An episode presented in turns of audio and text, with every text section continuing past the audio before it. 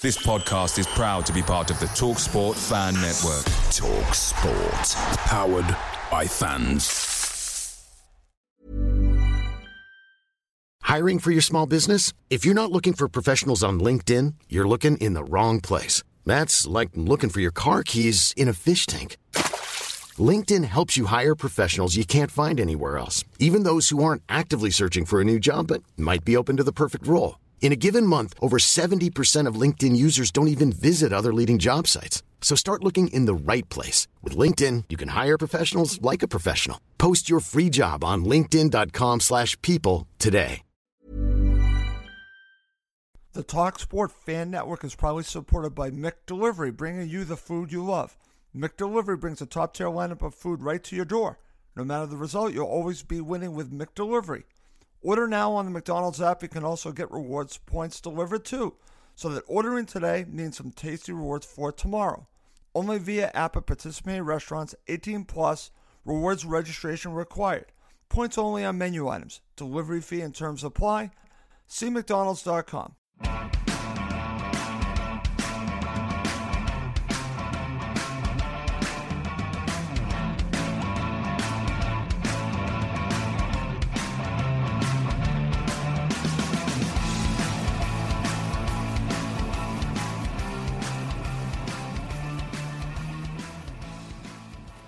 And welcome again to Cottage Talk. This is another edition of Fulham Media Buzz. Today, it's the silly season Sunday update. Since I'm doing it on a Sunday, I thought I would give you an update on what is in the media. There are four stories that I'm going to be talking about in this episode for the next 15 minutes. And the players that are involved are Antonee Robinson, Yerry Mina, Max Aarons, and James Ward Prowse. Four stories, four players. I'll be sharing this in the next, like I mentioned, 15 to 20 minutes. It should be interesting. Before I go on any further, I do want to mention that I was recently a guest on a wonderful podcast I would highly recommend. If you've not listened yet, please check out the Green Pole podcast from hammyend.com. This is hosted by my good friend Dan Crawford. He had me on along with co host of Cottage Talk and also the Green Pole podcast, Max Cohen. We talked about the silly season. Great stuff in there. I would highly recommend it. We had a very good conversation. So please do check out the Green Pole podcast. I think it will be something that will very much interest you. Okay. So let's get to it. The first story I want to talk about involves Fulham player Antonee Robinson. Okay, so let's start here. And I'll also share something that Dan Crawford said on the Green Pole podcast about the article, but I'm going to share some excerpts from the article and my thoughts on it. So here it goes. According to the Evening Standard, quote, Fulham ready to sell Antonee Robinson, but want 35 million pounds as Newcastle consider move, unquote. So that's from the Evening Standard. I'll read a little bit from that as well. The 25 year old is refusing to sign a new contract with just one year on his current deal and is now expected to leave Craven Cottage. The Cottagers are considering replacement options, including Fiorentina defender Igor, who can play at both center back and left back. Newcastle and Marseille are actively pursuing Robinson, while Manchester City and AC Milan have previously expressed an interest. Okay, so that's an excerpt from the article. I want to mention this because we talked about this on the Green Pole podcast. Dan Crawford felt pretty strongly that he is not buying this story. I am going to go along with him, partially because Antonee Robinson is away on holiday after playing for the U.S. So he's not buying this. I'm not buying it either. He's not buying that fact that Fulham have even offered him a new contract yet. So again, we shall see what happens with this. This is a story that is interesting on the face of it. It makes sense. But after speaking to Dan on the Green Pole podcast, I'm not buying it. I still think Fulham have a chance to re sign Antonee Robinson long term. We'll see what happens when he returns from his holiday. This is just something to watch, but I'm not buying this story from the Evening Standard. We'll see how this all plays out. That's why this is the silly season. So I am a no on this. I actually would be okay with Antonee Robinson returning to Fulham Football Club. I've gone back and forth. One day I'll I can move on from him. The other day I want him to stay, but overall, if he wants to stay, then I would want him to stay. I'll leave it at that because there's still a player in there that is full of potential. And hopefully he stays at Fulham long term if that's what he wants to do. I'm going to say it right now. I'm okay with it. I'd be on board on it. I still think that potentially Fulham could do better at left back. But you know what? If he wanted to stay, I'm going to go with my thoughts on that right now. Again, my opinion on Robinson changes from week to week. Now I'm in on Antonee Robinson. So we'll see what happens with him. That's story number one. Let's go to story number two. And this is an interesting one because this involves a center back. Now, in my last episode, and everyone has probably seen all the links to Tosin, and you can buy or sell your thoughts on that. I have been pretty open that uh, I'm ready for Tosin to leave, partially because I think he sees Fulham as a stepping stone. I don't think he is the finished article, meaning I, I don't think he has reached his quote unquote potential. However, I think this is who he's going to be. So I'm ready for Fulham to move on from him to find a replacement, or dare I say, a couple of replacements. Well, according to The Sun this morning, Fulham are trying to sign former Everton center back Yerry Mina on a free transfer. So I am going to read from this article from The Sun this morning, and then I'll share my thoughts on it. You're back in the room. Former Everton star Yerry Mina set to continue Premier League career with shock free transfer. That's the headline. Fulham are looking into a deal to keep Yerry Mina in the Premier League after he left Everton. The Colombian 28 is a free agent following the end of a five year Goodison contract and keen to stay in England. The Cottagers like the powerful defender as a squad man and are expected to make an offer once they know if they are losing one of theirs. Okay. So that is the article from The Sun. I believe Fabrizio Romano had a follow up on this that Fulham have not signed this player yet. If I saw the tweet correctly, that they're in the mix to potentially sign him. Here's the thing about this what I like about it, I do like the fact that it would be a free transfer. I think Fulham need to spread their business out, not just go for big money players and spend a lot of money on transfer fees. I think you have to balance it out with situations like this.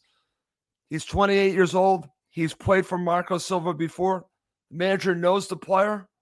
And I think he would be a player that has the experience in the Premier League that Fulham need at the center back position. I'm buying the story, and I hope this does happen. I absolutely hope this happens. We're going to have to follow this but Yerry Mina is pretty uh, tall man, so we'll see. I think he would be a good fit, a good possible replacement. I know the article says squad player. We shall see, but he does have plenty of Premier League experience and also experience playing under Marco Silva, which is a bonus. This is speculation. I'm buying, and we'll see what happens from this in the upcoming days and weeks. So that's story number two. Coming up next, I have two more stories I'm going to be commenting on to end Cottage Talks Fulham media buzz for this Sunday. I'm Sandra, and I'm just the professional your small business was looking for. But you didn't hire me because you didn't use LinkedIn jobs. LinkedIn has professionals you can't find anywhere else, including those who aren't actively looking for a new job but might be open to the perfect role, like me. In a given month, over 70% of LinkedIn users don't visit other leading job sites. So if you're not looking on LinkedIn, you'll miss out on great candidates like Sandra. Start hiring professionals like a professional. Post your free job on linkedin.com/people today. Away days are great, but there's nothing quite like playing at home. The same goes for McDonald's. Maximize your home ground advantage with McDelivery. Order now on the McDonald's app at participating restaurants 18 plus serving times delivery fee and terms apply see mcdonalds.com okay so two more stories for me to get to in this episode of Cottage Talk Fulham Media Buzz for Sunday. So let's talk about this one. I find this one interesting. According to the Daily Mail, are looking to make a move for Norwich's Max Aarons. Now, what's interesting about this is also connected to an article about Antonee Robinson. Listen, there's a lot of articles about Antonee Robinson, but I'm just going to focus on the part in regards to Max Aarons. That's what I'm going to focus on. Obviously, like I said, the article that I'm reading from does talk a lot about Antonee Robinson. So I'm just going to read the part that talks about Max Aarons. So again, from the Daily Mail article, the West London club could also be the market for a new fullback themselves and are plotting a move for Norwich's Max Aarons. Aarons is currently on international duty with England under 21s at the Euros is seen as competition in the right back for Kenny Tete, especially with Cedric Soares on his way back to his parent club, Arsenal. The 23 year old is about to enter the final 12 months of his contract at Carrow Road, and Fulham are set to pull an offer of 10 million pounds to try and tempt the champion side into selling one of their prized assets. Okay, so that's from the article in the Daily Mail about Max Aarons. Max Aarons did not play in the match today for England. Uh, I was reading that he was ill, so he did not play. So it's not like there's a situation where he is going to be not playing because there's a potential transfer ahead. It's just that he he was uh, not feeling well, so he did not play in the match today. But the situation itself, I am actually in favor for. I I I think this would be good for Fulham. I think this is a player like the article says, a young player that could push Kenny Tete. And I think it's always good to have competition at, at a position. Uh, Kenny Tete did not have any competition last season.